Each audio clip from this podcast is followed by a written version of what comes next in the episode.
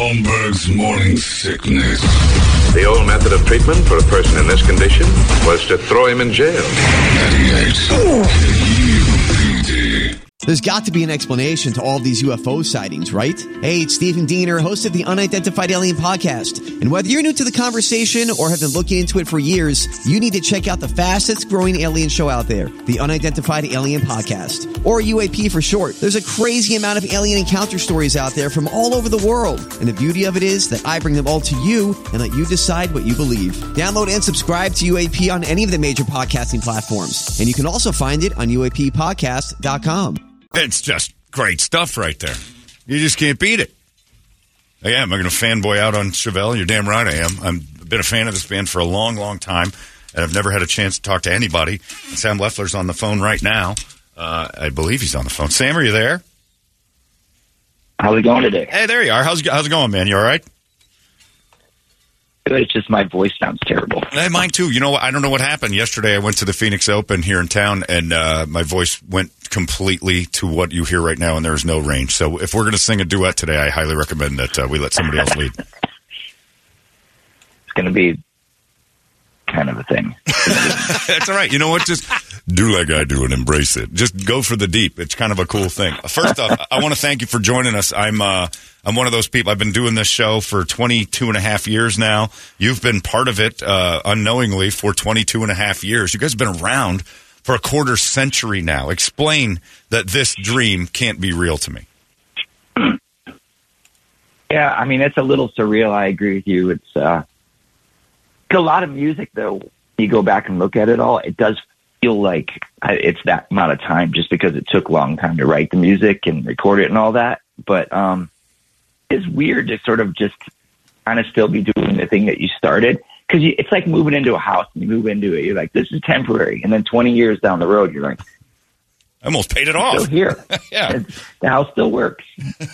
yeah, that's right. I, I paid it off. Yeah, it's weird. It's weird because it. you start you start with your brother, and you guys. So we've known you, uh, you know, uh, as a as the mass public for 25 years. But this is you and your brother been doing this for your entire lives. Was this was this something you guys thought you were going to just pursue, or did it just keep happening to where you're like, man, this is something? Or did you have other angles that you two were doing trying to go independent? No, I mean, you don't, I don't know. In order to be successful in any kind of art, there's so many strikes of lightning that have to hit in the same place, right? It's not just about being good or being popular or the right time or the right people finding you. It has to be pretty much all of those things. So it's, it's unusual. So you can't bet on it. But we were just having fun and, and we enjoyed what we did. So, figured until that stopped, we'd just keep going. And then I paid my house off. Yeah, that's a perfect thing, isn't So, it? Is it a weird? T- was there ever a time when you guys were thinking, you know what, it's not fun anymore? I mean, the hard part is the writing. It's like, um, I think the famous saying is that writers like having written. That is absolutely true because it's like torture now after 11 records, I think. Yeah. This is 11th. So, yeah, because it's just, you don't want to do the same thing you've done, but yet you still want to have some connection to your old music rather than just writing a whole jazz record Right. or something like that. So, that part of it is a challenge. Yeah, and, and you get to the see now you bring up your writing, and I have I have always said this about this is going to be clumsy, but this is meant to be a compliment. Your your everyone who likes rock music likes you, but I've never heard anybody lose their minds that should, like they won't fight for Chevelle in a way that they'll fight like it. You're not that band that everybody goes crazy passion culty, but you are in everyone's playlist. No one doesn't like you, and I think that's more rare than being in that weird rarefied kind of causing fights. yeah fight band. Like you know, the, you know the bands I'm talking about, where people like if, you, if it's like yeah, I don't really care for that. The the fans of that band will actually fight you. I think I know what you mean. Yeah, it's meant to be a compliment. It, it comes across a lot of different places. Yeah. Like people aren't uh, being like aggressive because, and I think it's because as far as our character, not, I shouldn't say our characters, our characters, the people, the people that uh, blick about or well, you know, we're not like that's not really us. We just really want to play music and um, kind of give people a release. Yeah. I think that if you don't go, like, it's hard to make the crazies follow you.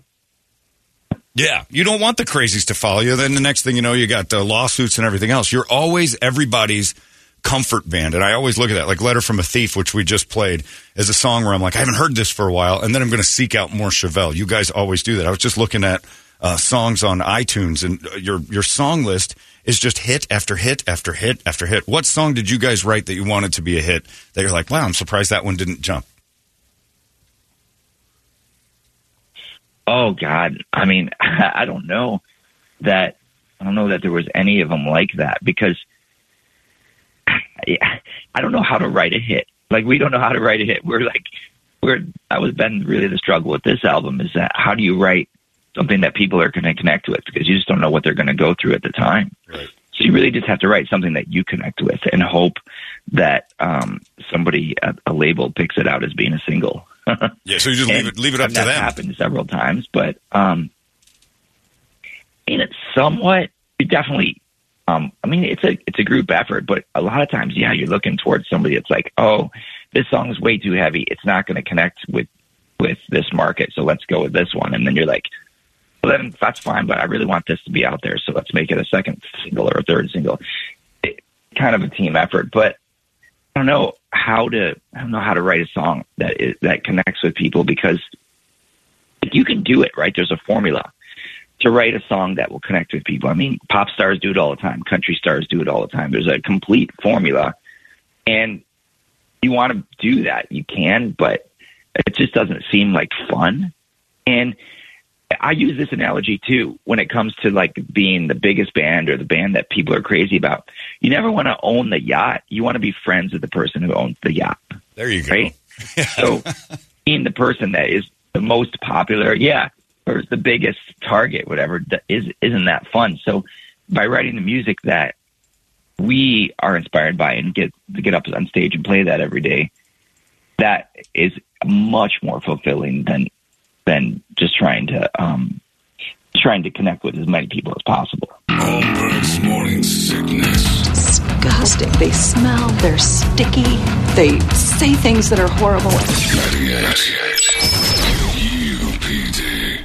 Holmberg's morning sickness. Yeah, we're talking with Sam Ch- uh, from Chevelle, and they're going to be here for UFest in April. I I, have a, I got a quick question. Oh, go for ahead. Chevelle. Do you own a Chevelle? Uh, not right now, but I've owned a few over the years. I mean, we've owned a lot of cars. I figured out the other day, like I started to stop counting at 130 cars that I've owned in my life. What? So that's not great. you know, Yeah. I know because I'm not that old. Yeah, you need a But- financial advisor. Those are terrible purchases. Well, fortunately, it's one of my hobbies to buy and sell cars, and Oh. so I so I make a little bit of money on some of them, and I lose a little money on some of them. All right, so long as you're breaking even, my that's a good thing. hope is to just break even. Yeah. Yeah. yeah Do you come out to the Bear Barrett Jackson? Break even.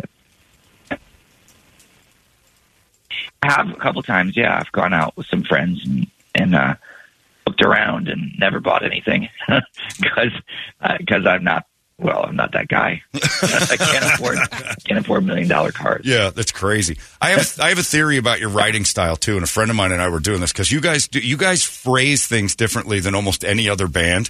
And my friend says I think this is true, and he actually believes this is true. So you can put this to rest. He thinks that you have. Remember the movie Minority Report, where the precogs would just come up and say something. He thinks you have like a magic ball of phrases Love it. that just kind of shows up because the way you phrase stuff like it's it's always something no one's ever said like in a phrase and there it is and it's just this magical kind of odd uh, I don't know that's almost poetry that's staccato that's got a weird vibe to it. How do you guys come up with this stuff and you look at each other like what's hats off to the bull? Who knows? Why did that pop in my head? Run with it. Yeah. I- mean, that's a really great compliment. Thank you. And that's that's all Pete. And I'll tell you the truth of how he does it.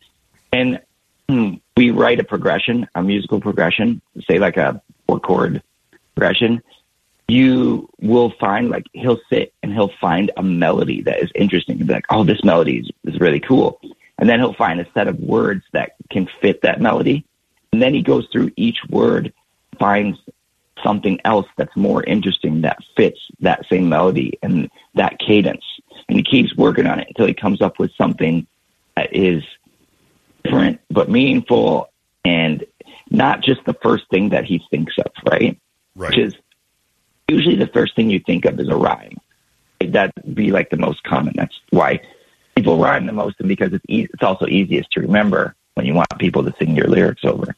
But um, he doesn't stop at the rhyme, and um, in some cases, will actually work harder to not rhyme at all, Right. just because it's different. But the point is, is that he puts does put that effort into that, and that it's great that somebody would um, recognize that because it's probably the most fun to him is writing lyrics and, and melody. Yeah, it's it's it's actually beautiful wordplay when you read it. It's like just stuff that just jams together. If you were to say it, you'd sound crazy, but when you put it in, in lyrical terms, it's it's pretty amazing the way that that phrasing is. It's different than anyone else. How do I say the new album? By the way,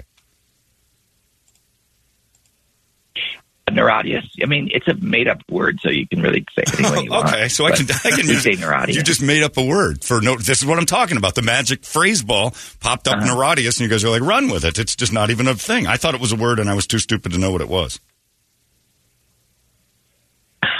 no, it stands for nothing is real, and this is a simulation. Oh, see? Now we learn. Niratias. I got that. Uh, I feel bad for your throat. It's making my throat hurt. I don't want to push you any further. Um, but uh, you're out here in April. You've got UFest coming up. We're, we're so thrilled to have you on the lineup. It's going to be just a great show. And as always, whenever I tell people, I'm like, you haven't seen Chevelle yet. It's, it's three dudes standing on a stage that sound like 20. And uh, I just want to say thanks for making our show better for the last 22 years. You didn't even know you were on it. Oh well, thank you. I mean, it does make a difference, and we do know that we're on it, and uh, it does make a difference. And the show itself is like it has it's progressed over the years, and now we put some production elements in it, which make it even more fun and more uh, I cohesive. So uh, yeah, definitely come out. It, it's a a uh, it uh, makes an hour and a half feel like half an hour. Yeah, it's perfect. You're killing time. And uh, last question for you, Sam, uh, before we let you go. Who's going to win the Super Bowl? Uh, the Bears. All right. Thank you, Sam. Always a Chicago guy at heart. We knew it. Uh, Sam, thanks for joining us this morning. We'll see you in April, man. There you go. It's Sam, everybody. That delay drives me nuts. But what On are you going to do? delay. It's awesome. I, it drives me crazy, but he's a good Now I dude. really want to see them. I know. He's Got the Bears for the Super Bowl. Yeah, he picked the Bears in Yes. the Super Bowl, Brett. He was thinking about you. That's awesome. Yeah, that delay drives me bananas. Thanks for bearing with us. I don't know why we can't ever get that stuff straight. Just get a phone call that works around here, but close enough. Poor dude sounded like he was eating rocks. Yeah. It was a gravel voice. Poor, poor and he, he, He muscled through. he muscled through for sure. I thought my voice was bad today. That guy, it was struggling. Uh, but Chevelle is, they're just fantastic. You haven't seen them yet. You need to. UFest to take care of that for you. Uh, tickets on sale at 98kupd.com. That's how you do that. And again, if you want to listen to Letter, the Sci-Fi Crimes album is so good, uh, top to bottom from them. They've got everything. It's great. So uh, thanks to them. Thanks to Sam from uh, popping up and, and working through that throat and helping us out and chatting about his stuff. And now we know what the album's about.